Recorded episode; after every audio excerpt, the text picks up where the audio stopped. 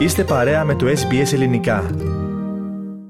Ραδιοφωνία SBS, ακούτε το ελληνικό πρόγραμμα στην επιμέλεια και παρουσίαση της σημερινής εκπομπής ο Πάνος Αποστόλου. Να συνδεθούμε τώρα με την Πέρθη της Δυτικής Αυστραλίας. Εκεί μας περιμένει ο ανταποκριτής μας, ο Κώστας Δημητριάδης. Κώστα, αρχικά καλησπέρα και σε σένα. Καλησπέρα πάνω, καλησπέρα σε όλους τους ακροατές μας από την Πέρθη. Σήμερα θα αρχίσουμε με μια είδηση που σχετίζεται με την προστασία του περιβάλλοντος και όπου πρωτοστατεί η πολιτεία μας. Και μετά θα ασχοληθούμε με τα ομογενειακά μας νέα όπου επικρατεί η εκπαίδευση. Και θα ολοκληρώσουμε πάνω με μια ευχάριστη είδηση από τον αθλητικό χώρο. Ωραία Κώστα, να ξεκινήσουμε λοιπόν από τον πολιτιακό σας χώρο και μια είδηση που έχει να κάνει με την προστασία του περιβάλλοντος. Ναι, πάνω από το Μάρτιο του 2024 και μετά, και μετά από μια μεταβατική περίοδο 12 μηνών θα τεθεί σε ισχύ στην πολιτεία μας νόμος που θα απαγορεύει τη χρήση όλων των φλιντζανιών του καφέ, πλαστικών και χάρτινων, αν δεν είναι λιπασματοποιήσιμα.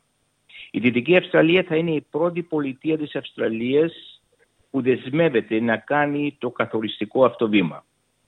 Όπως είναι γνωστό, η Νότια Αυστραλία έχει δεσμευτεί να απαγορεύσει την πώληση των φλιντζανιών από το Σεπτέμβριο του 2024 και η Νέα Νότια Ουαλία και η Βικτόρια τίποτα ακόμα. Με τη θέσπιση αυτού του νόμου πάνω θα επιβάλλεται πρόστιμο 5.000 δολαρίων στους έμπορους λιανικής πώλησης και 25.000 στις επιχειρήσεις που θα συνεχίσουν να χρησιμοποιούν τα μη λιπασπατοποιήσιμα. Περίπου, πάνω περίπου 180 εκατομμύρια φριτζάνια καφέ μίας χρήσης αναμένεται να αφαιρεθούν από την κυκλοφορία ως αποτέλεσμα της απαγόρευσης αυτής.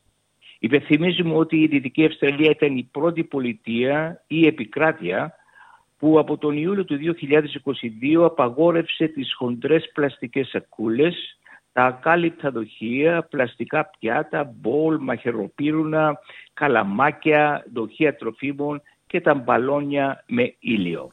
Μάλιστα, πολύ ουσιαστικό βήμα προ για την προστασία του περιβάλλοντας και να πάμε όμως τώρα στα ομογενειακά μας νέα Κώστα. Στην εισαγωγή σου μας ανέφερες για τον κύριο ρόλο που έχει σήμερα η εκπαίδευση. Τι εννοείς; Ναι, πάνω κύριο θέμα αυτή την εβδομάδα στην πολιτεία μας η εκπαίδευση και για την ομογένεια ασφαλώς η διδαχή της ελληνικής γλώσσας και πολιτισμού. Και αρχίσαμε με την 9η Φεβρουαρίου όπου γιορτάσαμε μαζί με όλη την Αυστραλία και τον κόσμο τη μέρα της ελληνικής γλώσσας. Αρχίζοντα με το Ορθόδοξο Σχολείο του Αγίου Ανδρέας, σημειώνουμε πάνω ότι οι εγγραφές νέων μαθητών έχουν αυξηθεί και έγκαιρη πηγή μας πληροφορεί ότι ο αριθμός για το 2023 βρίσκεται στα πρόθυρα των 750 παιδιών. Ασφαλώς θα λειτουργήσουν και πάλι τα κοινοτικά σαββατιανά σχολεία, για τα οποία όμως θα αναφερθούμε την ερχόμενη εβδομάδα. Σημειώνουμε επίσης ότι όπως και στις άλλες πολιτείες, έτσι και στην πολιτεία μας, οι αιτήσεις για τις εξετάσεις των πιστοποιητικών ηλιομάθειας έχουν αρχίσει. Και στον χώρο αυτό θα ήταν παράλεψη να μην σημειώσουμε πάνω ότι το Ελληνοαυστραλιανό Εμπορικό και Βιομηχανικό Επιμελητήριο Δυτικής Αυστραλίας, γνωστό σαν ΧΑΚΙ, άρχισε να δέχεται αιτήσεις για τα δύο ετήσια βραβεία του επιμελητηρίου που, απομενονται στους, που απονέμονται στους τελειόφοιτους Λυκείου του 2022. Το βραβείο ηγεσίας του Μιχάλη Γεωργίου Καηλή και το αριστείο της οικογένειας Λιμνιού για τον μαθητή με τους καλύτερους βαθμούς στο Άταρ. Το κάθε βραβείο πάνω συνοδεύεται με το χρηματικό ποσό των χιλίων δολαρίων. Μάλιστα. Και τι άλλο ομογενειακά νέα έχουμε Κώστα; Σήμερα πάνω όπως και σε όλες τις άλλες ε, πολιτείες ε, γύρισε σε όλες, γύρισε σε όλες τις εκκλησίες της Δυτικής Αυστραλίας ένα δίσκο για τους σεισμοπαθείς ε, της Τουρκίας και της Συρίας. Σήμερα είχαμε επίσης την ετήσια εκδήλωση της Κυπριακής Σούβλας στο Olympic Kingsway μετά από δύο χρόνια απουσίας λόγω πανδημίας. Την ερχόμενη εβδομάδα δύο εκδηλώσεις την Κυριακή 19 Φεβρουαρίου. Μια στις 12 το μεσημέρι στον αυλόγυρο της Εκκλησίας του Αγίου Νεκταρίου με αρνή στη Σούβλα και το βράδυ της ίδιας μέρας το επίσημο δείπνο για τις απόκριο του, της Καστελοριζιακής Ένωσης στο Καστελοριζιακό σπίτι. Και να ολοκληρώσουμε Κώστα με τα αθλητικά μας και μας είπες στην εισαγωγή ότι έχουμε μια ευχαριστή είδηση. Ναι πάνω. Στον αγωνιστικό χώρο τα νέα όχι και τόσο καλά.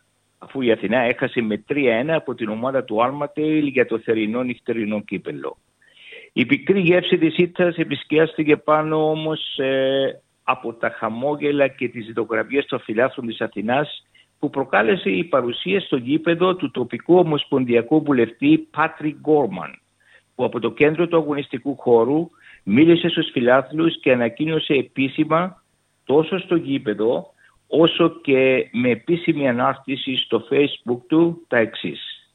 Ευχαριστώ τον πρόεδρο Κώστα Πούλιο και το ποδοσφαιρικό σωματείο της Φλόρια Αθήνας, το Μάου Χόθον, που με προσκάλεσαν στο γήπεδο τους. Το μέλλον είναι συναρπαστικό για το στάδιο Ευάγγελος Λύπης, αφού η Αυστραλιανή κυβέρνηση με τη συνεργασία της πόλης του Βίνσετ θα παραδώσει, επαναλαμβάνω, θα παραδώσει 3 εκατομμύρια δολάρια για τις νέες αίθουσες και χώρους εκδηλώσεων του Σωματείου.